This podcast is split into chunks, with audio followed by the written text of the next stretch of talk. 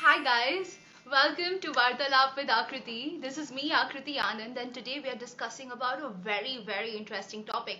Something which Indian government did last month. So we all know that there is a big space race going on amongst many countries. The first space race, the space race of the 20th century, ended with the disintegration of USSR. But now, in the 21st century, there are many other countries which are a part of this race, and India is also one of them. With the successful launch of many satellites and many space missions, last year India launched Chandrayaan 2. Chandrayaan 1 discovered uh, water on moon and we also were the only country who made uh, uh, the entry in the Mars orbit in its maiden uh, mission with Mars or mission with Mars Orbiter Mission MOM and uh, Recently, Indian Union government took a very legendary decision. They privatized the space sector. Now, what does it imply to India? What does it mean to a general public? What does it imply to the Indian economy? And there are many other questions which pops up in our mind when we talk about India privatizing the space sector, which, which was until now in control of the government. And still, in many other countries, the space sector is owned by the government.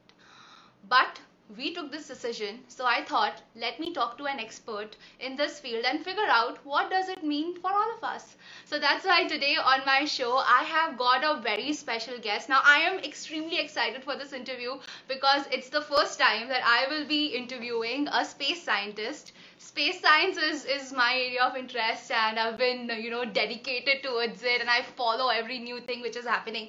Uh, so Today, my guest is Karthik Kumar. He is a planetary scientist. He is ex analog, he's ex Mars analog astronaut. He is also an aerospace engineer and uh, now the co founder of SatSearch. So, without further ado, him and understand what is happening with India. And what do we mean when we say that the space sector is now privatized for all the private sectors? Hi. Hey, how's it going? Good. How are you? Good, good. Yeah, enjoying a beautiful Sunday here. The sun shining. So. You're nice. You look good. You too. Thanks. Thank you so much for agreeing to my request and coming on my show and agreeing to talk about this topic here. Yeah, thanks for inviting me. And I think, um, yeah, there's a lot of exciting stuff going on uh, uh, in the space industry in general. And the recent news in India, I think, is um, something that a lot of people uh, probably have seen headline news about. Uh, but yeah, there's a lot of uh, intricacies and a lot of things that uh, are changing uh, in the industry in India. So it's a good opportunity to get into the mix and kind of get involved. That's really nice, Karthik, that you are telling us about all of this. So, firstly, you are not in India, you are in the Netherlands. So, how is it going over there with COVID 19 around? Like, are you guys going to work? You're still in the lockdown? Yeah, so um, as with most uh, other countries, there was a phase in which uh, you know we were in pretty uh, strict lockdown uh, as they tried to control the number of cases. Uh, so in that period, uh, the government really tried to get as many people as possible to stay home, work from home. fortunately, it looks now like cases are mostly under control here within the country. So a lot of mm-hmm. people are starting to return to regular activities, although uh, bearing in mind, you know, the need for the use of masks and keeping uh, socially distanced and things like that. So I'd say that we're past uh, the worst of the first phase, um, the first wave. And so hopefully this sets us up for a pretty relaxed summer. Uh, but I think the important thing is, yeah, what happens when the next flu season starts uh, in the autumn? And so I think at this point in time, people are just enjoying the fact that they can be out and about a little bit uh, while still maintaining social distance. So I'd say from my personal side, I mean, I've um, I'm I'm pretty relaxed and I, I can't complain too much. I've got uh, a nice garden, a nice house, nice area that uh, neighborhood I can walk around in. So I think I probably have it better than um, a lot of other people. So so I don't want to complain. Uh, reason. Yeah, that's nice. So, are you able to go to your office now? Like, offices are open? Yeah, so the thing is that uh, I had maybe just the good fortune or the luck that uh, my work was fully remote. prior to COVID anyway. So my team uh, is distributed around uh, the world. Uh, all actually in different countries. We're a pretty small team. Uh, so for us, it was pretty seamless. We were already working using digital tools, video conferencing, tools, things like that. So it really have a drastic impact on our ability to, to do what we're doing. So I typically work from home. Um, you know, for a bit of a change of scenery, I'd go out and work from a cafe or something like that. So that's months. Yeah. But, uh, in that regards, yeah, again, I've had a little bit of fortune that uh, my work was anyway well um, set up for a kind of restricted lockdown period. So yeah, I think I, I probably have had a relatively easy ride of it uh, so far which I'm which I know I'm fortunate uh, for because I know there's a lot of other people that haven't had that benefit of the last few months. Yeah, in India we're still in the lockdown, and most of the industries are still not working. We're waiting for uh, the cases to get into control so that you know we can all go out and start working again and living a normal life. Yeah, I mean, I was in uh, I was in India in January, and I went to, in fact, a space conference that was held in Kerala which was uh, in itself actually a very interesting event because it's part of um, the story of the bigger picture of what's going on in the space sector in India.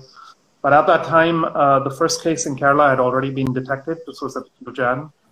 Um, so I think there was a level of understanding that you know uh, this this virus has already reached uh, Indian borders uh, that early, you know, in the year but I think it's just caught a lot of people um, off guard because of how swiftly uh, virus uh, has spread, and yeah. of course the death toll as well. So I'm looking forward to. I was supposed to travel in March as well, and perhaps even later this year. So I think all of that will probably be put off until next year. So I'm um, yeah, we have a lot of family uh, in India as well. So I'm uh, hopeful that uh, things come under control over the next month or two. Yeah, too.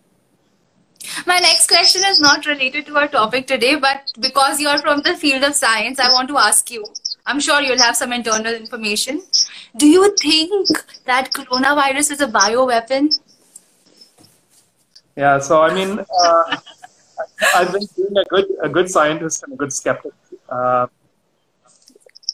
nothing is impossible, of course, but but the, the, the question is whether there is evidence to support uh, claims. Now, I haven't seen any such evidence, and I think it's also something to be very careful with because we are in pretty um, polarizing times, you know, with a lot of uh, pretty polarizing uh, political uh, opinions, and uh, I, I I'm careful in in any of these kinds of uh, topics because I just think that it it can cause people to. Um, to, for lack of a better way of putting it, lose lose their minds yeah. that can be dangerous for all of us. So, so I wouldn't comment on it one way or another because I don't have evidence to suggest it.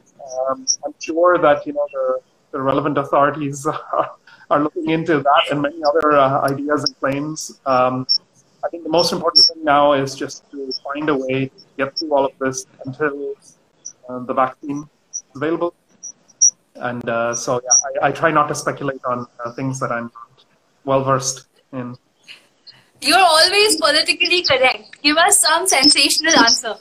uh, I think I, I, I'd be doing a bad job as a scientist if I was uh, doing that. So I think the science, my science brain doesn't really allow me to uh, to do that. And uh, honestly, I think that um, uh, whatever it is, you know, the immediate thing to focus on now is just finding a way to combat this and allow people to get back to work and continue their lives all of the uh, sensationalism I'll leave to the news media and to the politicians. So by when do you think we'll have a vaccine? I think that's also very difficult to say. See, the thing is that vaccines, I think a lot of people haven't really uh, delved into the history of uh, vaccines. Now, I'm also not a, um, uh, a, biochemist or um, you know a, pharmacist or uh, have had any experience in uh, uh, drug development and things like that. So my understanding is only from what, more or less what I've read. But vaccines are are, are difficult to develop. Um, you know, they can take years, if not decades, to develop. Uh, from what I've understood, we're on a really accelerated path, and they're very good signs. There are a few vaccines that are now in stage three trials, and the expectation is, you know, if one of those candidates uh, holds up in these stage three human trials, that uh, we'll be in a position towards the end of this year to be able to produce the first, you know, few million doses, which will go to frontline workers, people who are out and about.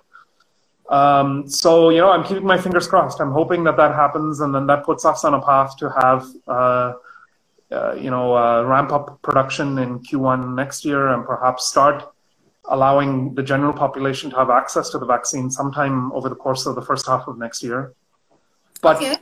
you know, the devil is in the details. I think it, it depends on you know what uh, happens with these vaccine uh, vac- yeah vaccine candidates, and uh, I think the important thing to to bear in mind is this is really really hard science. It is really tough stuff, and you know I tip my hat off to all of the um, uh, scientists who are slaving away in labs all around the world trying to bring us this vaccine. And it will take as long as it needs to take. I think we need to all have that level of kind of patience, but also respect for what the scientists are doing. And in the meantime, do our part where we can, you know, whether it's social distancing, wearing masks, washing your hands. So that's all the little stuff that we can try to do uh, because there are people who are day in, day out, you know, putting uh, really long hours into trying to get a vaccine for us. Um, and yeah, hopefully, yeah, start of next year, we'll see something on the market. But uh, I think really the devil is in the details. We'll just have to see what happens with these uh, vaccines that are in late stage uh, testing. Um, so I've got my fingers crossed. Well, we got our fingers crossed as well. We want the vaccine to come out as soon as possible so that we can get back to the old normal and this new normal is something I'm not liking too much. But let's move forward and let's understand what are you doing because you are in a very different field of work. This is something we don't see generally people doing, especially from where I come from. Um, you know, you're the first space scientist I know. So can you please tell something about it to the audience? What does it imply? Because you have so many feathers in your hat. You're a space scientist, you're an aerospace engineer, you're a uh, Mars analog astronaut and planetary scientist, and now you're into business as well. So what got you interested into this and what does it mean? Well, I think you know most kids. So I've given talks to kids at uh, school, um, at primary schools, you know, as young as five years old, and what you notice at that age is that the default is that uh, kids are interested in exploring the universe around them, and so actually you are an oddball in the class if you don't show an interest, you know, in uh, the stars and the moon and uh, understanding uh, the world around us.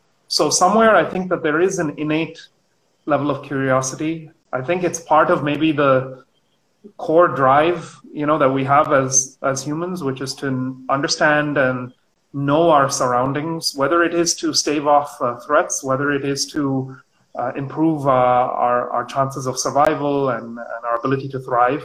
So somewhere I think uh, my my understanding, my anecdotal understanding is that we're all kind of born with this interest in uh, the world around us. Now, of course, space is uh, something that um, everyone has access to because all you have to do is look up at the sky above you, and in some sense, you're pre- peering into space. Um, so I think it, it is a very um, simple thing to get fascinated about because all you have to do is literally tilt your head and look up.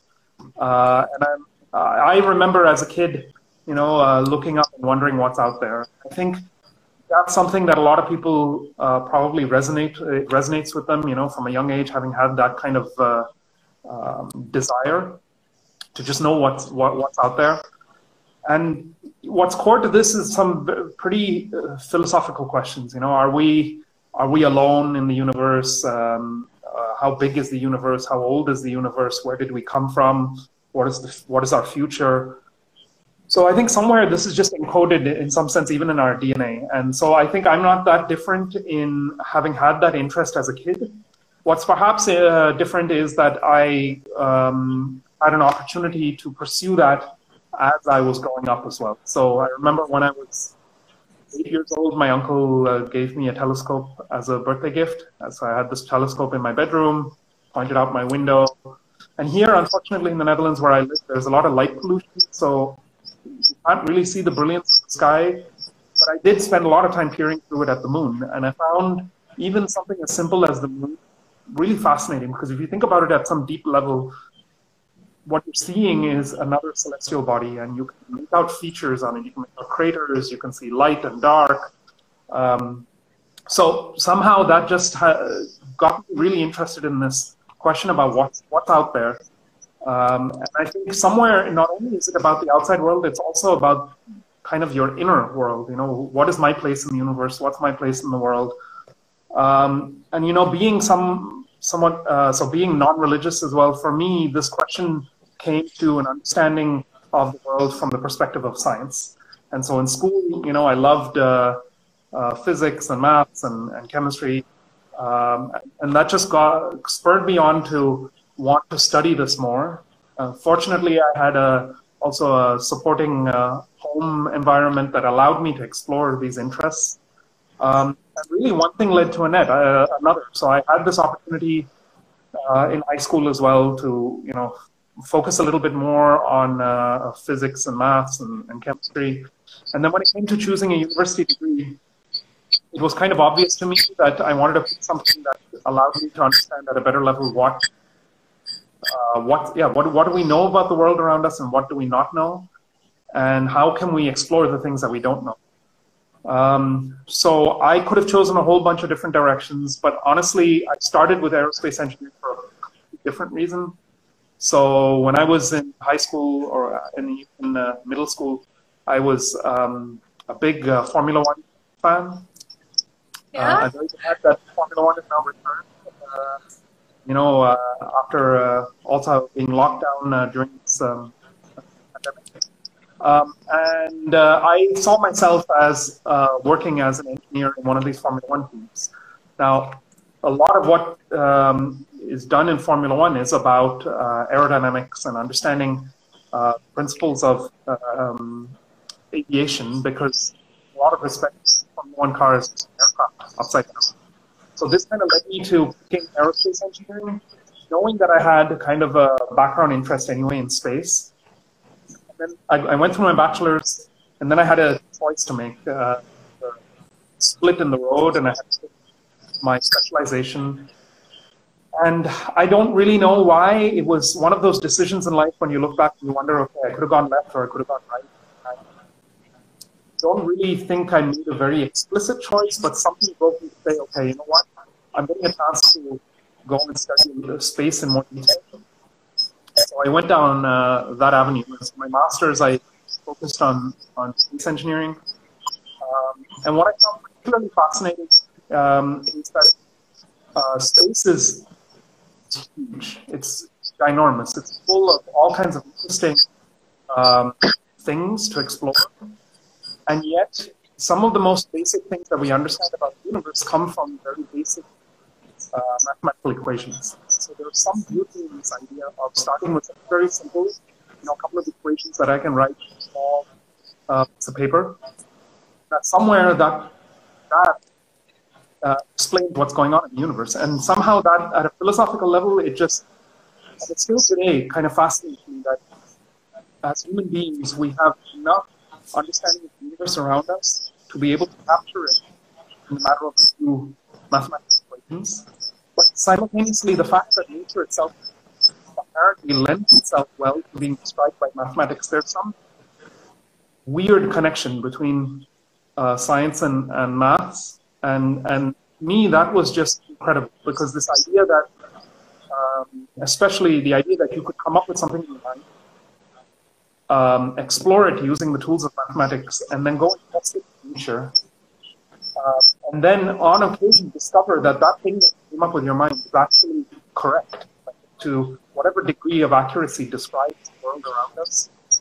I don't know. Still fascinates me. It's a core driver for why I, um, am passionate about science in general. Um, and then more specifically about space, because when you understand uh, that the Earth is but one planet in the solar system, and the solar system is just one star system in a galaxy with billions of stars, and then the galaxy, you know, cluster with of other galaxies, and, and on and on and on. Just, it, to me, it's an incredible perception that you know, you and I talking here now, um, part of this fabric of universe. And uh, at some level, I think that's what uh, inspires me every day when I wake up. And I just have the good fortune that I've had lots of different ways that I could explore that. Um, but when I talk to people also about, you know, how they get involved in, well, science to start with, and then space science, space I think that there's this notion that you have to be extremely smart, extremely talented uh, to have any chance of doing anything meaningful in this industry. And I don't think that's true. I think that there are some things that are very low hanging fruit that anybody can do. And as you know, when I give uh, talks at school kids, this is what I tell them as well. That yes, you know, for a lot of the very deep science, there is expensive equipment required, maybe advanced training, all kinds of stuff. But deep science and space science you know, start interact of uh, tilting your head back and looking up at the stars. Because the driver for why we do all of this is that feeling of wanting to know what's out there.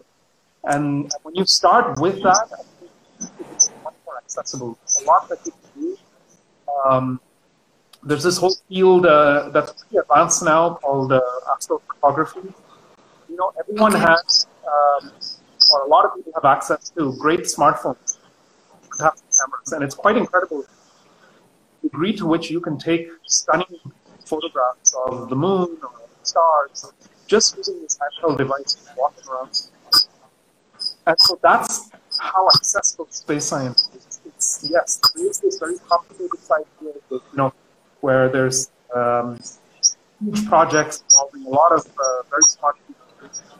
But but space science is also you know, taking a smartphone out of your pocket and you know, pointing at the, at the stars above um, and, trying to capture it somehow. So me, I got into it. You know, I I never had a plan to do all of the things that you mentioned. I just had a fascination with this at a deep enough level to follow my instinct, and where opportunities presented themselves, I, I, I advantage of those opportunities. Um, but in that sense, I guess I'm not really special, maybe uh, special in the sense that I've had that opportunity to do that, um, which is one of the things that I think we do have to work on as a society, which is to uh, prop people up and give as many people an opportunity, whether it's science or whether it's something else. But once you have that opportunity, the thing is that a lot of the starting points for whether it's space science or something else are pretty. There's a lot of very accessible tools uh, around. Um, and, and, I think the smartphone is a fantastic example. The smartphone, the idea of the smartphone puts so much power in the hand of individual. And even space science is something that, uh, you know, a smartphone is a tremendous starting point for whether it is your camera, whether it is, you know, just being able to look on Wikipedia and read up, you know, on, uh, on some of the basic concepts of science and engineering. Whether it's these online courses that you can follow, there's tons of both free and free online courses. So, yeah, I think that there's really not a lot stopping people from getting involved. Uh, as with most things, it really comes down to a level of commitment and willingness and desire to do it. Um, and yeah, so my story is just an example of where you can get if you just follow, you know, what what what. Yeah. Uh, yes, God. I mean, you're so uh, passionate about space science that it shows, you know, the way you speak about it. And there is one question which people are repeatedly typing over here and they want your opinion on it. You spoke about um, hundreds and thousands of stars being out there and uh, billions of galaxies out there. And uh, with the recent discoveries, we have also found out that there are many Earth-like planets out there. So, uh, what is the possibility of aliens like, have they visited us already? Have you ever spotted a UFO? What about all the uh, videos that we see on the social media? Yeah, so again, you know, the devil is in the details here. There is a difference between kind of general sensationalism and hardcore science. I think if you're a scientist, um, you generally try to stay away from absolute truths that, you know, something doesn't exist or something won't happen because uh, the world we've discovered in the universe is so weird and wacky that it's it's difficult to make any proclamation like that. So for me to say there's no alien uh, civilization out there, uh, you know, I wouldn't be a good skeptic. I wouldn't be a good scientist to say it. Of course, what scientists try to work with is probabilities and likelihoods and uh, trying to f- use the laws of logic to understand uh, what's uh, uh, what follows from what. Um, in the case of so, if you talk about aliens, you know, if you ask me whether these kind of little green creatures, if we're going to find them, I'm pretty skeptical about that. But if you broaden the topic to the question of whether uh, we will find life elsewhere in the universe, um, I think that's pretty likely. And I think most uh, space scientists will tell you that it's likely to be a question of when rather than if, just because the, there's overwhelming evidence suggesting that it's likely. For instance, if you look at what are the ingredients for life, ingredients for life, for instance, on Earth, all of the research done over the last 30 years or so, both on uh, celestial bodies within our own solar system, whether it's the planets, whether it's the moon, whether it's asteroids, comets, there's a suggestion that there, there are likely to be multiple places in the solar system where uh, life has a very good chance of existing. Uh, one example, um, there's a moon in our solar system called Europa. So Europa, yes. has, uh, Europa is very uh, is a very popular target for astrobiologists because uh, we believe that there is a global ocean. So there's a thick yeah. ice layer, and underneath that ice layer, there's a global ocean. And one of the things is we believe that water is a key ingredient for life. Most places we find uh, life, there is a requirement for water, and the chemistry involved with life often requires water. So, uh, with that abundance of water on, on Europa, and then some other conditions like a source of energy and various other things. Um, I have friends actually working on the design of future missions to Europa, including uh, wow. a lander that would drill in through the ice and then send a submersible, like a submarine, to that ocean to to take samples, to make measurements uh, locally. And if you ask me, well, I don't know whether it'll be on Europa or on Titan or on Enceladus or or in fact on uh, another star system that we will find evidence of life. Um, but the likelihood is that we're going to find it somewhere. And what underpins this is that we also know that life on Earth, if not uh, in itself due to uh, the transport of material in the solar system, is likely only possible because material was transported in the early, uni- uh, early solar system, including water. So when you know that fact, that life on Earth is likely because there were stuff moving around in the solar system, then, then the chances are just uh, very high that we will find uh, life elsewhere. So, to answer your question more succinctly, whether we will find little green men, I'm not, I wouldn't bet on that, but the bet that there will be protection of life uh, somewhere in our solar system or beyond, I Karthik, one of our viewers here is saying that there are quite a lot of UFO sightings in India as well. Yeah, so again, you know, the skeptic in me would uh, start by asking a lot of questions. Uh, um, I think uh, that is, in fact, uh, one of the core uh, tools that uh, science gives you is the ability to critically analyze claims. Yeah. So uh, the difference between a nonsensical claim and a real one is often in the details, so the evidence itself. So I can't comment on any specific sightings or you know the myriad of sightings perhaps that have happened in India. I think the only thing you can do from a science perspective is subject that to kind of the tools of science. So uh, who took it? When did they take it? How did they take it? Um, was it corroborated by anyone else? Did anyone else see it? Um, what is the evidence itself? What was seen? Um, and then you have to start ruling out options, right? Could it be, uh, could it have just been a passenger uh, aircraft? Could it have been uh, a drone that somebody was flying? So, could in short, you will not agree to alien life until unless you will see a alien yourself. I mean, that's just that's that's where my heart is as a scientist, right? You don't accept things unless you have evidence to the contrary, and even then, you have to sometimes, you know, question because you're your eyes are not perfect, your ears are not perfect, your nose is not perfect. So as a scientist, yeah, I, I just I'm I'm skeptical by definition, and that doesn't mean that science scientists don't get stuff done. It just means that uh, you're constantly trying to probe whether what you have found is real. And uh, that is how you discern conspiracy theory from scientific uh, theory. Um, so, again, I don't claim that any of these sightings are not necessarily true intrinsically. The only thing you can do when a claim like that comes up is to is to analyze it. And uh, I think from what I've seen, just in general, uh, none of these claims have stood up to these tests. Most of the time, you discover, oh, it was something else, or um, and in some cases, it remains unexplained. Science also doesn't have an answer to everything yet. So who knows? Maybe 20 years from now, we'll discover that one of these claims was actually real. But okay. That was quite interesting to know about your opinion on aliens and space. Uh, India has recently opened up its space sector for private players. Now, you are again a private company and you are operating globally. What does it imply for a company like you?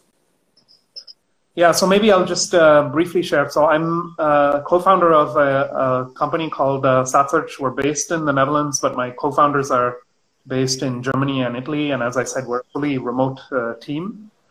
Um, our business is kind of interesting in that sense. So we're building something like uh, an Amazon, but for space engineers. So part of our job is to create this global database of all the uh, products and services that are sold by companies all around the world uh, that are used in uh, satellites, rockets, uh, ground stations, high altitude balloons, all of these kinds of things. So this these last few years working on this has given me a chance to really dive deep into um, what's happening um, at a global level in the commercial space industry, but then also at a country level, what's happening in the US versus, for instance, here in Europe versus in India versus in Japan. Um, India is a, a, very interesting case because uh, the economy as a whole, pre-COVID, is growing pretty rapidly. We'll have to see what the impact on, on the economy as a whole very bad. We all are trying to struggle and get out of it. Uh, so maybe, maybe that's a topic for another day. But of course, the space industry has not been unaffected. In fact, the first half of this year, there were a whole bunch of projects, a whole bunch of missions that uh, the Indian Space Research Organization had uh, planned that have had to be delayed because of uh, COVID. Because, you know, at the end of the day, the space industry is still companies and organizations full of people doing work and so those people have also not, you know, been restricted from going into the factories and into the offices and places where this work gets done. So the industry has seen a slowdown that way.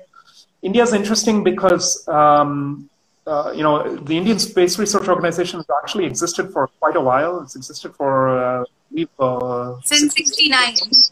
Yeah, so yeah. It's, it's, quite a um, well established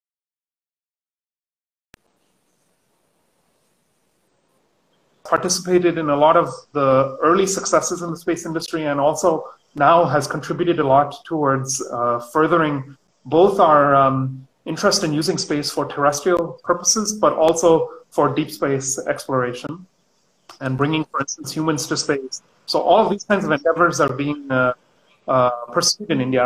The thing is, India has also got a massive, uh, massively um, talented uh, pool of people. Um, yeah. There are a lot of very talented uh, scientists and engineers in India. And I think over the past, especially the past decade, because of the changes that have been going on in the space industry, uh, without going into too much detail, basically the cost of getting to space and the cost of building stuff uh, launched into space has dropped drastically. That is actually because of innovations like the smartphone and other things that have helped to um, produce uh, technologies that allow people to launch satellites much faster, much quickly, reliably. Um, and so uh, a lot of uh, these talented engineers in India, just like in engineers all around the world, have started to see that with dropping the price, that there was a chance for them to start experimenting with doing in fact, in their own garages, in their own bedrooms. Uh, much in the same way, you know, uh, how the general hacker and maker movement uh, has taken off in the last 20 years or so. So it's gone from you know something that was so expensive and so difficult that only a government could do it to now people being able to build satellites in their in their garage. Yeah. So this has in fact happened. In fact, there are a number of very very uh, interesting uh, commercial space companies in India that have been started like just a, a bunch of very enthusiastic people who found a, a little bit of capital somewhere and then you know have built something in their garage. And the challenge is that India, the Indian uh, ecosystem has not been set up to absorb this. Basically, this has happened so rapidly that the uh, government uh, regulations weren't prepared to take advantage of the fact that all of these young um, people were starting their own enterprises and had their own ambitions and had visions on how they could do business uh, of what they're doing.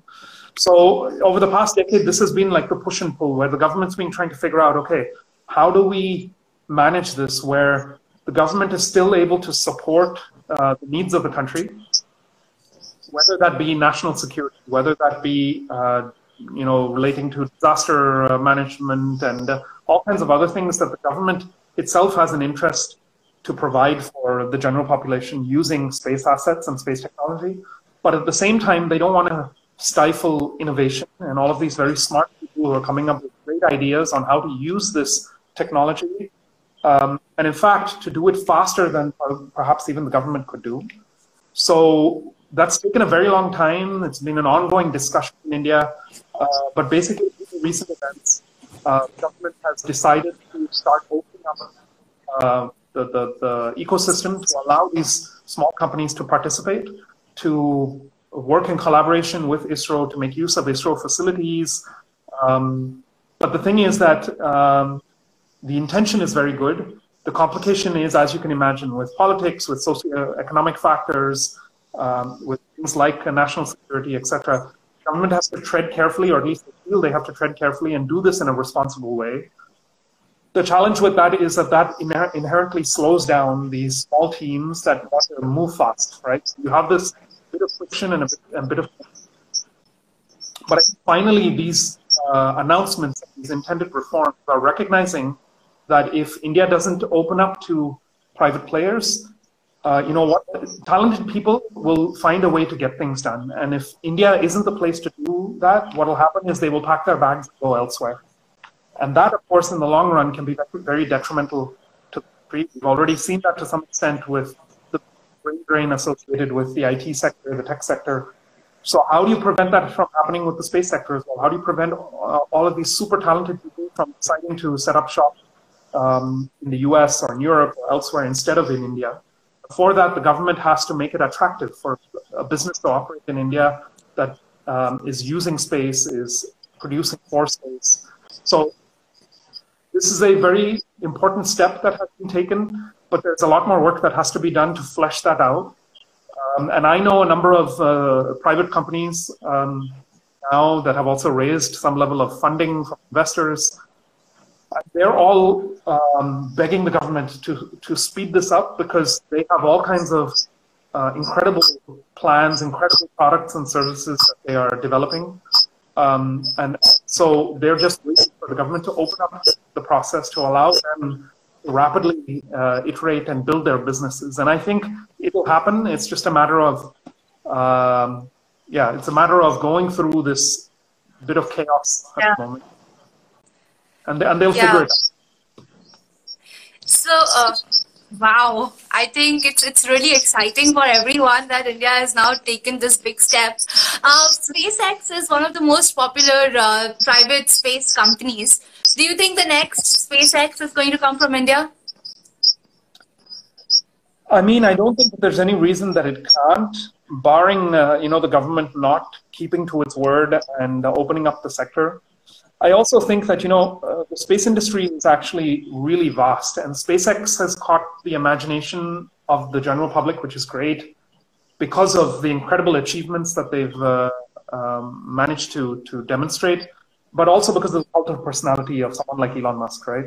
And and so I I think that the question I would phrase the question differently. I would phrase the question rather than is the next SpaceX going to be in India?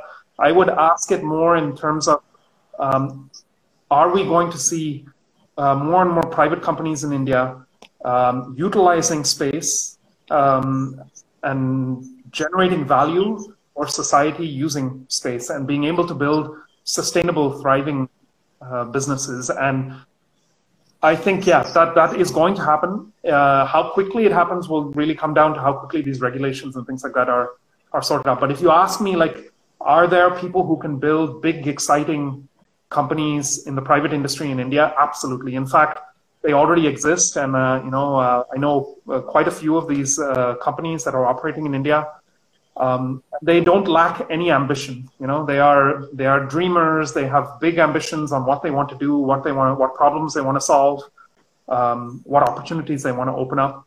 Um, it's just now a matter of getting all the ingredients in place, getting the framework in place to allow them to do what they are passionate about doing. Then, then I think, yeah, we will see more SpaceX-like uh, companies, not just in India, elsewhere as well, because this process is going on in a lot of different countries.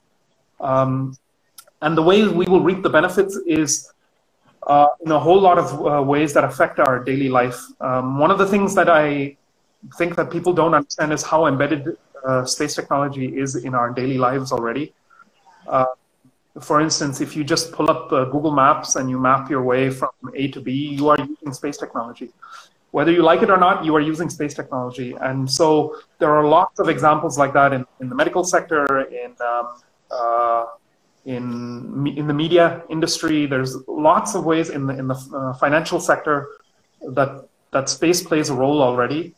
Um, so I think that there is a that's really a starting point. There's an opportunity to do much more with space technology, um, and and hopefully this change that's coming in India will really just unlock all of this potential that's there and allow all of these super intelligent, enthusiastic people to pursue their individual dreams and passions, and at the same time help um, produce a lot of value for society. Yeah, you you said you, in the last answer you spoke about uh, Indian talent going out in other countries and working. You yourself are an Indian and now you're working in the Netherlands, you worked in Austria. Uh, why is this happening? All this talent is going out and working in other countries. What can India do apart from opening up the space sector in order to attract all this talent so that we can grow Indian economy as a whole? I think that's a pretty complicated answer. So I'm not sure I have the full picture. I can give you a little bit of my personal perspective from my own experience and then what I've seen going. But I think that this is actually a pretty major uh, socioeconomic uh, question. Something that I think you know, real, like economists are spending time trying to understand, and politicians are trying to understand. So from my perspective, actually, I um, it was my uh, dad who actually made that move. So I grew up here in the Netherlands, but uh, in the 70s, my dad made that move to leave Mumbai to go and study in the UK. And then he set up shop in the Netherlands. And so I can't speak for myself for having made that move because that move was kind of made for me by my parents. Um, but I think that it comes down to seeking opportunities. Um, ultimately, you know, uh, people want to uh, realize their potential and maximize what they believe their contribution can be to society, but also what their personal desires and ambitions and goals are. So I think if you ask the question in terms of, okay, all of these people are leaving, and what are they getting elsewhere that they are not getting in India? You can start to answer this question. So I think, for instance, um, there are things relating to how the government sets up uh, regulations and uh, the framework to be able to set up a business operate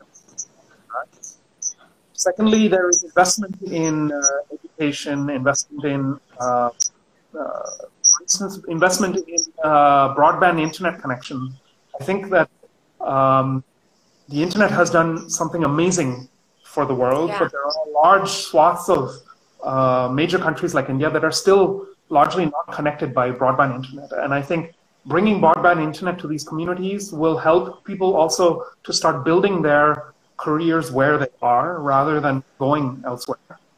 Um, I think that there is also this deeply cultural thing, which is, um, you know, if you look at the countries that people go to, I think that it's also clear that the places that they're going to, there are certain social values as well that maybe attract the ability to, the idea of having the freedom to do what you want to do when you want to do it, the ability to um, uh, think freely, speak freely. So when we look at the um, the mission, yeah, I think it also starts um, in the home. It starts with what our expectations are of each other and of next generation. So you know, when a kid is growing up, um, what are the expectations from the parents, from you know, uh, the community around that child, child from society more broadly. And I think in many cases in India, um, we're grappling with that because there have been some very tried and tested ways for people in India to think about success, you know, whether it is becoming an engineer, a doctor, a lawyer. Um, and I think that, uh, yeah, it'll take time, but as the middle class grows in India, there'll be more freedom for people to think more broadly and think about, you know, their son or daughter becoming uh, an actor or an actress or becoming a sports uh, person or, or yeah, going into academia um, or starting a business. And so I think it comes from uh, this idea of uh, liberalizing, and you can liberalize, you know, more formally in terms of government liberalizing, but it also comes down to individuals. At some level, we have to liberalize our minds. Um, and, and I think that the more that that happens, the more likely we will see people uh, staying in India and building their futures in India. This is just my anecdotal uh, understanding. Um, but I, I, I, think that you're starting to see that anyway a little bit. See that a lot of people who went to, for instance, the US in the 90s, 2000s, built their fortunes there. You see, many of them are starting to return to India, starting new ventures in India, starting new social projects, starting new businesses so I think that it's it's happening. It's just it's going to take a little bit more time because we probably haven't set up the framework well enough. Um, yeah, but yeah, the government taking steps like this, you know, this teeny tiny step that's to reform the space industry is, I think, an act towards reforming um, government as a whole. Um, the challenge we have is that these things usually take more than uh, the time of a single uh, term in office for a prime minister. These are things that are not changes that occur on a five-year uh, timeline. You're talking of decades of investment. So you have this challenge that if the politics keeps changing and policies change, then how do you bring about long long-term change? Um, and and I think it starts with yeah investment in basic infrastructure, investment in education, in healthcare, in um, access to things like the internet. Um, and the more we do that in India, I think the more we'll see people yeah, building their success. Yeah. That's amazing, Karthik. Here, people want to know a little bit more about you. So, Sheila, she's my friend, she's asking, you're getting a lot of female attention on the show. So, Sheila is asking, uh, where are you from? Which place? Uh, so, my, my dad's side of the family um, uh, is from Mumbai and my mom's side from Bangalore. I was born in Bangalore, so but my family is from Tamil Nadu, so a little bit of a mix of the south, basically. Good, you should connect with Sheila. She's also a South Indian from Germany, living in India. Uh, now, uh, my sister has a question. She's asking, "What is your take on Elon Musk mission? Do you think we will shift to Mars? If yes, then what is the guarantee that we will not we destroy too. We will not destroy that too. Uh, oh, that's quite a complicated question. So I'll try my best. There's many layers to that. So, you know, someone like Elon Musk, he has a personal burning desire to see humanity becoming multi, a multiplanetary species. And in his vision, the most important step we can take now is to be able to get people to Mars and to be able to set up an independent uh, uh, society on Mars. Um, this is tied into a much deeper discussion. Is, you know, why why do humans have the desire to go into space in the first place? You can look at the industry, and you know, there's intrinsically, if you look on the uh, look at it on the face of it, we don't have to go to space. You know, we launch satellites that help us with weather prediction, with uh, you know, the stock exchange, navigation, uh, uh, internet communication, TV, whatever else it is, and none of that involves a human being being in space. Yeah. But I think that if you ask the question about why humans should go into space, there's many um, uh, sides to that coin. I, I, won't discuss all of them because that's like a one-hour discussion. But just to mention a couple of things, I think at one level you can you can compare it to the question of why why people do extreme things on Earth. Why do people push themselves to reach the summit of Mount Everest? there's nothing intrinsic. We know that there's nothing intrinsically at the top of Mount Everest, right? There's nothing there. There's been plenty of people there, and we know that there's nothing particularly interesting at the top itself, other than perhaps the view or whatever.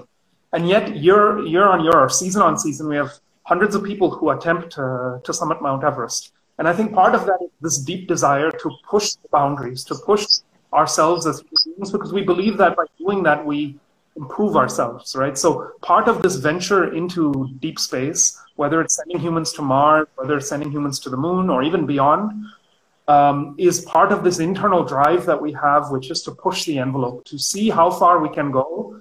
And I would even compare it to, you know, why uh, why do people try to run the 100 meter race and try to run it faster and faster and faster? Because at some deep level, we are interested to see how far we can push ourselves. Um, so that at some level, you know, is part of Elon Musk's drive and a lot of other people's drive to get to Mars. The other is that we know that, um, you know, there are catastrophic events that happen um, every so often uh, here on Earth. For instance, we know roughly every 100 million years, um, you, we can expect a fairly major asteroid impact on Earth. This is likely what precipitated also the um, downfall of the dinosaurs, right, 65 million years ago, the last major impact. Um, and so part of uh, this idea of going to Mars is to have this uh, second source of DNA. Having people on Mars means that if the Earth is in some way um, uh, impacted by an object like an asteroid to the point where all of uh, humanity dies out on on the Earth, that we still have um, another planet where we have people, right? Where it's not an event that kills off all of humanity. So it's a, an act of self-preservation uh, as well. Um, and then lastly, there's this argument which is along economic lines, which is, you know, you can, socioeconomic lines. It's the, similar to the reason why um, the people who left uh, Europe to the Americas to settle in the Americas, why they left in the first place, right? They felt persecuted. They felt that they couldn't live by their own terms and their own rules.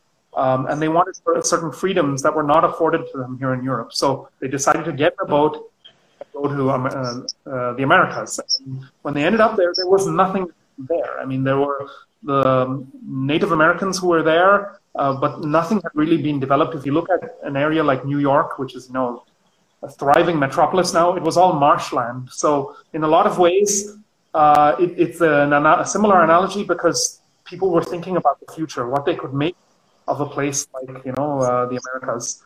So similarly, there's this desire to go to Mars to simply have more room and more space for people to be themselves, express themselves. What makes Mars difficult, of course, is that Mars is intrinsically not hospitable. Firstly, we don't believe that there are major sources of flowing water on the surface, and we know that water is very important for us. We do know that there are glaciers at the North and South Pole where we have access to water. Uh, but secondly, Mars lacks a global magnetic field, which means that all of this incoming radiation from the sun, which brings in pretty harmful um, high energy particles. Um, uh, on the Earth, we have a shield from that because of this global magnetic field. Electromagnetic field. Yeah. This is the so, yeah. So we don't have that shield uh, on Mars. So on the surface of Mars, you're exposed to this high level of radiation. Um, there's of course the atmosphere itself. There isn't oxygen. There isn't. Uh, uh, environment. The temperatures on the surface are not particularly hospitable either. So yeah, there are a lot of questions. Why would we want to go to such an inhospitable place? Someone like Elon Musk who just believes that it is part of this uh, process that we as humanity are undergoing to expand and um, explore. Um, there are some counterpoints to that, and I think the question there was also um, your sister asked about, yeah, are we going to go there and destroy it? one of the things that we as human beings don't do well is that we don't see our environment well, at least not on long time scales. You can see that with the way we treat the oceans, you can see that with the way we treat uh, the air, you can see that with just how we dump garbage uh, in places. In fact, space is no different. We have the problem of space debris or space junk uh, derelict uh, satellites and uh, rocket bodies and stuff like that that are floating around the Earth now. So yeah, there is a question: Is it responsible and ethical for us to go and settle on Mars, knowing that we as humans generally have the, propensity to crash wherever we go? So do we have the right to go and uh, destroy a pristine place like Mars? The other side of that equation also is um, it comes back to something we were talking about earlier. One of the basic questions of space science is is there life elsewhere in solar system? Mars is one of these places that we believe that even if there isn't life today, that there was past life, because we believe that Mars in its past was much wetter and warmer. So it's likely to have, there's a high chance that there was some form of life.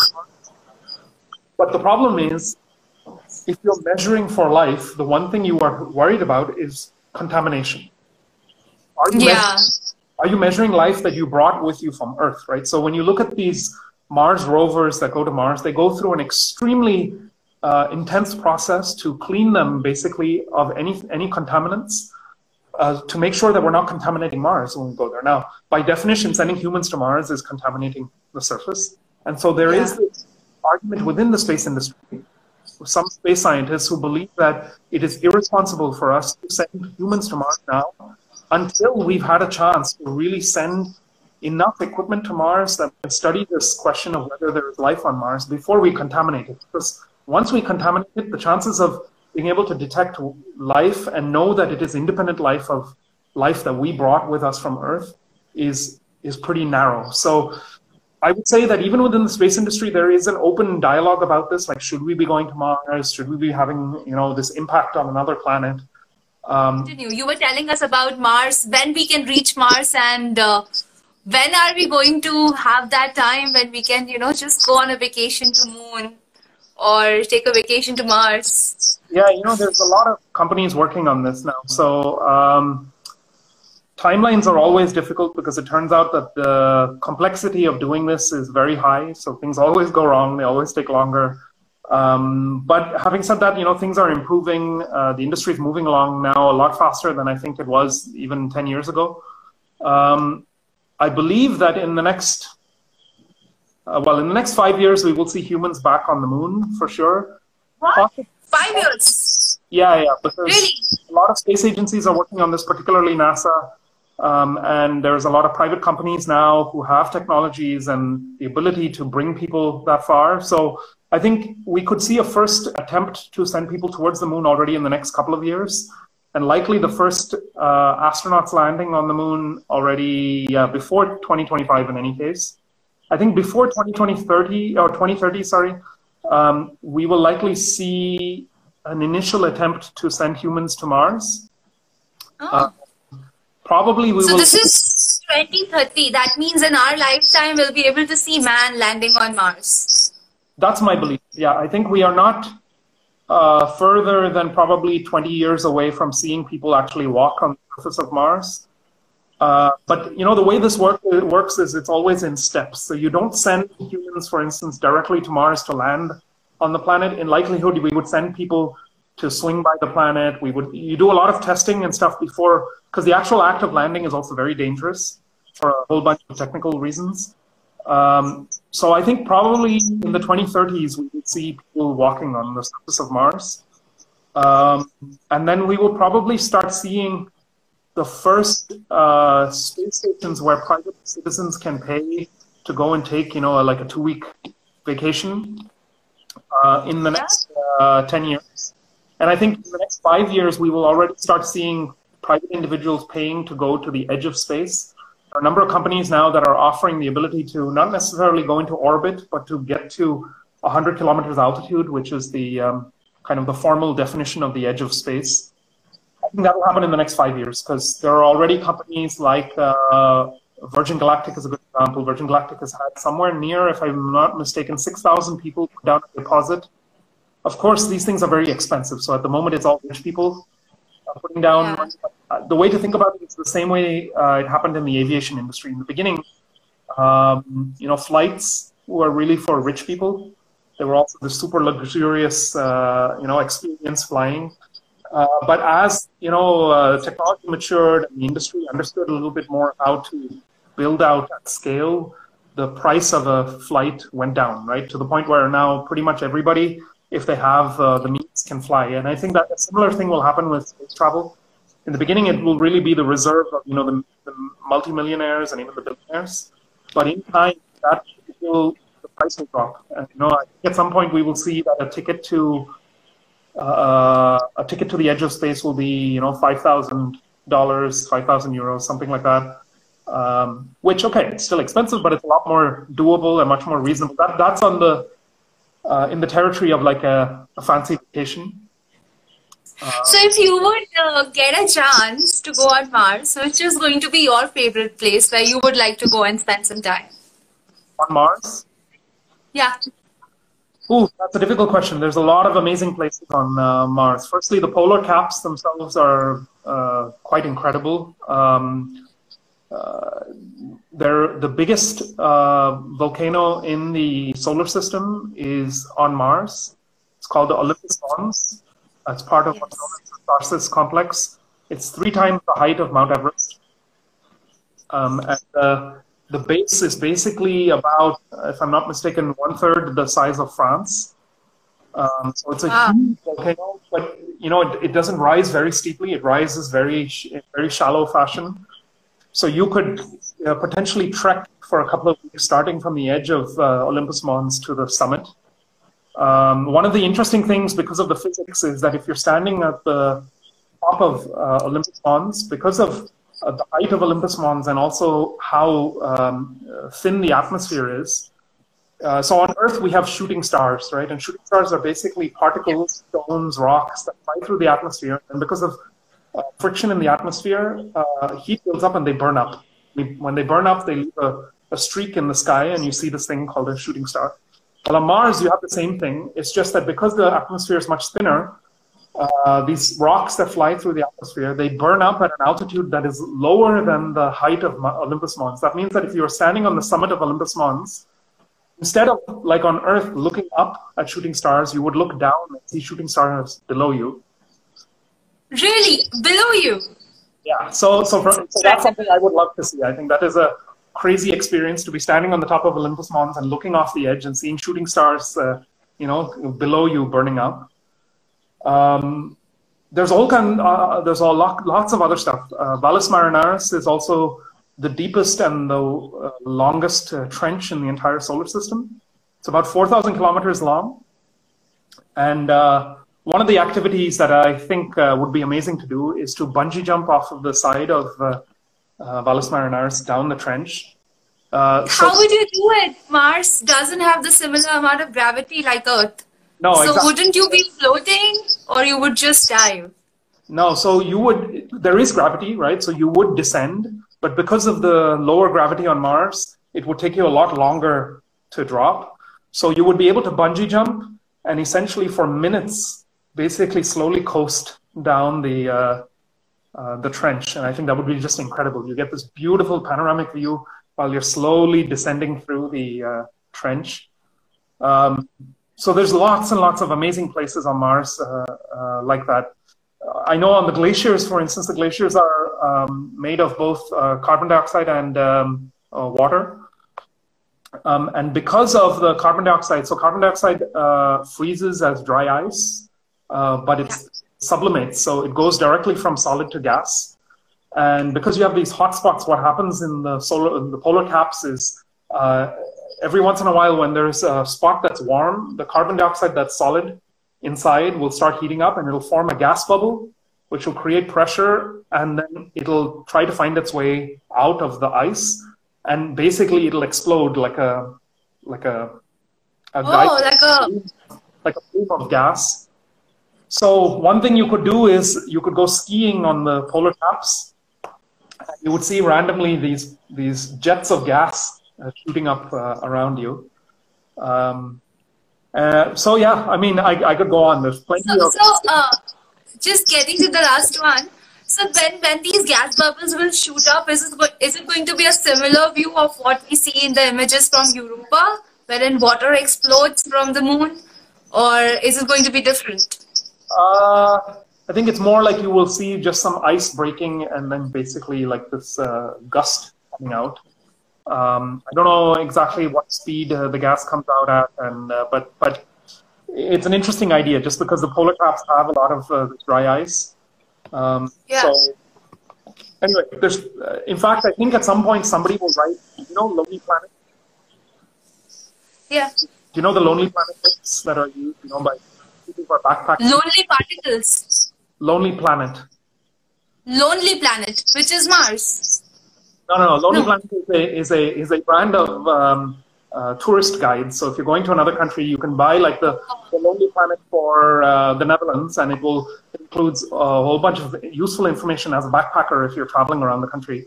So I think at some point right. somebody will make a Lonely Planet for Mars as well, which is kind of like a tourist guide uh, to Mars because incredible places on Mars to go. Yeah, uh, there is a question which uh, Aditya is asking again and again. He wants to know that can coronavirus survive in space? Do we have any answer to this? I am not uh, sure on what the current uh, level of uh, research is on this, but it is a very important uh, bit of research, not just about uh, the COVID 19 uh, coronavirus, but in general, how bacteria and viruses survive in space. We know that they are extremely resilient in fact, um, I believe that outside this International Space Station, exposed to you know the full uh, harsh environment of space, um, they have taken swabs and they have discovered that there are bacteria on the outside of the ISS, which is incredible about it in, in vacuum, exposed to the radi- full radiation, with the uh, incredibly cold uh, temperatures or hot temperatures if you're in the sun. So I don't know specifically about this coronavirus, if it survives in space. I do know that the astronauts that are going to the space station, including a couple of astronauts that SpaceX launched, they took a lot of precautions uh, to make sure that they were not carrying the virus, of course, to the space station. Because you're in the space station, you have this virus, there's nowhere to go, it's very difficult to isolate, right? So they took a lot of precautions in advance. Um, yeah. But it's actually a very interesting area of study, not just from the perspective of uh, do they survive in space, but space is also a very interesting place to study these viruses in the first place because you have eliminated um, the the effect of gravity to some extent. Or basically free falling, and so this has gives you the ability to do certain types of studies that you can't easily do on Earth. Um, yeah. I don't, I don't believe that they have sent any virus specimen to the internet uh, but I might be wrong. There might be some Yeah. Okay. There is no space in space. Krunal is writing. Krunal is also asking that is it possible to fire a gun in space because technically it's all vacuum. Would we be able to fire a gun in space in the vacuum? Yeah, I mean, ultimately, a gun is just a projectile coming out of something that is propelling it forward, and so you could fire a gun in, in space, if you have a gun that is retrofitted so that it generates um, some sort of uh, force on a projectile. Uh, there are even some uh, ideas that use this. Um, for instance, the idea of using uh, harpoons in space to clear up uh, debris. Um, so I, I, don't think that the, I, I don't know whether you could use any gun, like if you just take a gun that you know you find hopefully you don't find a gun lying on the street, but if you find a gun lying on the street, I don't know. I don't know. I don't know who Krunal is trying to kill in space. Yeah, me uh, I haven't spent enough time thinking about this, but in principle, the idea of propelling a projectile in space, I mean, we do that to some extent anyway, because that's how spacecraft move around, not by shooting a projectile, but by shooting out some material. This is how rockets work, basically, is you shoot out material in one direction and then the spacecraft moves in the other reaction to that. So yeah. gun is kind of the same idea. So there, there also has been talks about terraforming Mars and making it Earth-like. Uh, it's a far-fetched idea. We have the technology today, but do you think it is something which we should do on a moral perspective? Because we've already ruined our own planet. We see pollution and dirt and debris everywhere. Uh, should we be doing something like this to another planet, or is it playing God? I mean that that is an interesting question. I would take contention with the uh, the claim that we can do it. I don't believe that we can large scale change a planet. If we could, we could do that here on Earth as well, right? Like, if we had the ability to do geoengineering to the point of terraforming Mars, and so there is there are these skeptics that say, okay, well, if you could terraform Mars, why not use that technology to yeah. Earth back, right? So I don't think one excludes the other. I think, in fact, the idea of terraforming Mars and investing uh, energy in studying that might actually give us access to technologies that allow us to rectify some of the mess we've made on Earth. but from the ethical side of it, whether we should do it or not, again, I think it's difficult because I think it comes down to this very philosophical debate about whether the universe is there for us as human beings to explore and go into and make use of, or whether we are supposed to keep stuff pristine, you know, and not affect the environment that we live in. Uh, I don't know really which direction I swing on. I think I have probably I can avoid the philosophical question by just saying at the moment I don't think it's practical anyway, so it's not a question that needs to be answered. Yeah. Right. Uh, but I can imagine at some point, you know, if you've got a few million people living on Mars and, uh, you know, want the ability to um, uh, live somewhat like you live here on Earth, that people start thinking about uh, changing wholesale uh, some, some features of the planet. Um, but yeah, I think that is such a sci-fi idea. I don't think that it's not worth studying. I just don't, uh, my my time horizon is shorter than that, so I, I yeah. leave that out. You know, we'll, we'll figure it out. well, thank you so much, Karthik. You gave us a lot of knowledge about Mars because you were also a Mars analog astronaut. And uh, I know that you're doing your PhD on Uranus. Now, this is my personal question. Why is this planet have a tilted axis. All the other planets are by far straight, but this one has a tilted axis. What is the uh, explanation behind? Well, firstly, you know, we do know that planets have tilt. So the Earth has a tilt of 23 and a half degrees, more or less, which is what gives us seasons, right? Uh, Uranus is weird because its tilt is 97 degrees, which means that it is more or less lying on its side. So, you know, most planets revolve around the sun like this. Uranus revolves around the sun like this. Yeah. Um, there is active research on this topic. In fact, just earlier this year, there was another paper published on this uh, question. Uh, I think the prevailing idea now is that something impacted Uranus and knocked it over. The early solar system was quite a chaotic place with a lot of stuff flying around. Um, in fact, to, a connection to this, um, to give you an example of why studying the moon is so important, we know uh, a lot about the early universe from counting craters on the moon. In fact, the far side of the moon has a lot of craters. And understanding those craters, dating those craters, counting craters, that has actually helped us to understand that there was this phase in the early uh, solar system called uh, late heavy bombardment, when, yeah. due to some complex uh, stuff in the solar system, um, uh, asteroids or comets were flying through the solar system and impacting stuff. Um, so we believe that some fairly large-sized body impacted Uranus and caused its uh, uh, axis to shift.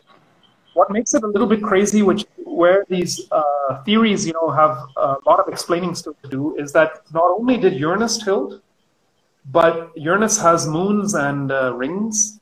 Um, yeah. Moons and rings, they they went along with that tilt. So it's not like the planet itself just tilted. In fact, with Uranus spinning this way, the moons and the rings also go this way. Um, so that means that, well, there's two scenarios, right? Either the planet tilted and then the moons and the rings formed afterwards, or if they formed before, somehow everything moved. Now, the likelihood of everything moving, I think, is pretty small. So the idea is this happened very early in the solar system. The planets were still forming. Uh, but there's but there's some details in that that haven't been uh, figured out. And what makes Uranus very special is because of that tilt, uh, its geometry with respect to the sun is very unique. We know that the sun has had a profound effect on what the solar system looks like and how what all the planets look like. So yeah, the impact of that sun geometry, sun geometry with the tilt of Uranus, is likely also to have had some very weird effects on, on Uranus. And we know that Uranus is a weird place. There's all kinds of weird things that have been observed, and my PhD is actually going towards trying to explain one of those weird uh, observations. Um, but yeah, I mean, to me, it's my favorite planet, not just because I studied it during my, uh, I studied it extensively during my PhD, but also because it is kind of the odd one out. Although every planet in some way is the odd one out because they all have very peculiar features. But Uranus is kind of like the, the rebel, you know, almost like the bad boy. Like everyone is So there's something very peculiar about Uranus that makes it a very special place for uh, scientists. Okay. Wow, that's very interesting. Thank you so much, Karthik, for your time and telling us so many things about space, about your life, and about what Indian space race implies for all of us. And just one more question, which uh, has been asked a lot of times. Do we have the technology to manipulate time? Would we ever be able to do it? Oh, I mean, this is also a very complicated question. It goes into deep quantum mechanics and like uh, the basic theory of uh, uh, everything. So, I mean, you, yeah, I don't think I can answer that easily. I think the, the, there is this basic principle in physics, uh, basically the first law of thermodynamics, that kind of suggests that uh, this, let's say, classical idea of traveling back in time, that that isn't possible. But we do know when you get down to the quantum level, all kinds of weird stuff happens, including what they call time reversal, I don't know enough about this to be able to comment on it, but I, I think that I, I wouldn't hold my breath that you know in the in our lifetimes that we will have time traveling machines. But I do think that at the quantum level there are all kinds of these weird, wacky effects, um, and maybe there will be some interesting applications of that. I think particularly in computing, there are some very interesting um, uh, ideas around using uh, these quantum properties. Um, maybe somebody will figure out how to uh, controls it's at large scale. Yeah. Uh, but yeah, honestly, I don't know enough about that to be really, really commenting commenting on it. Yeah. Okay. That was really nice, Karthik. Thank you so much for your time and thank you so much for sharing all this knowledge with us. It's a pleasure to have you on my show. Yeah, thanks a lot for inviting me. And um, as I said, you know, I'm uh, more than happy to answer questions also afterwards. People can ping me I think it's also a very in, exciting time in India. So, you know, people who have a deep interest in space science and exploration and uh, technology, this is a good moment to pay attention because, you know, there are lots of opportunities popping up. Um, yeah, and uh, maybe we can have a chat sometime in the near future again when things have moved along a little bit uh, as well from these latest announcements. Absolutely. So all the people who are trying to message over here, you can contact Karthik on his Instagram account or on his Twitter. The Instagram account is right here. It's called Karkum84, K-A-R-K-U-M 84. So Karthik, uh, I'm sure you're gonna get a lot of requests, a lot of attention from people after this, and I'm so happy that you came and you did this with me. Thank you. Thank you. Thank you. Take care. Have a good day. You too. Thanks. Bye.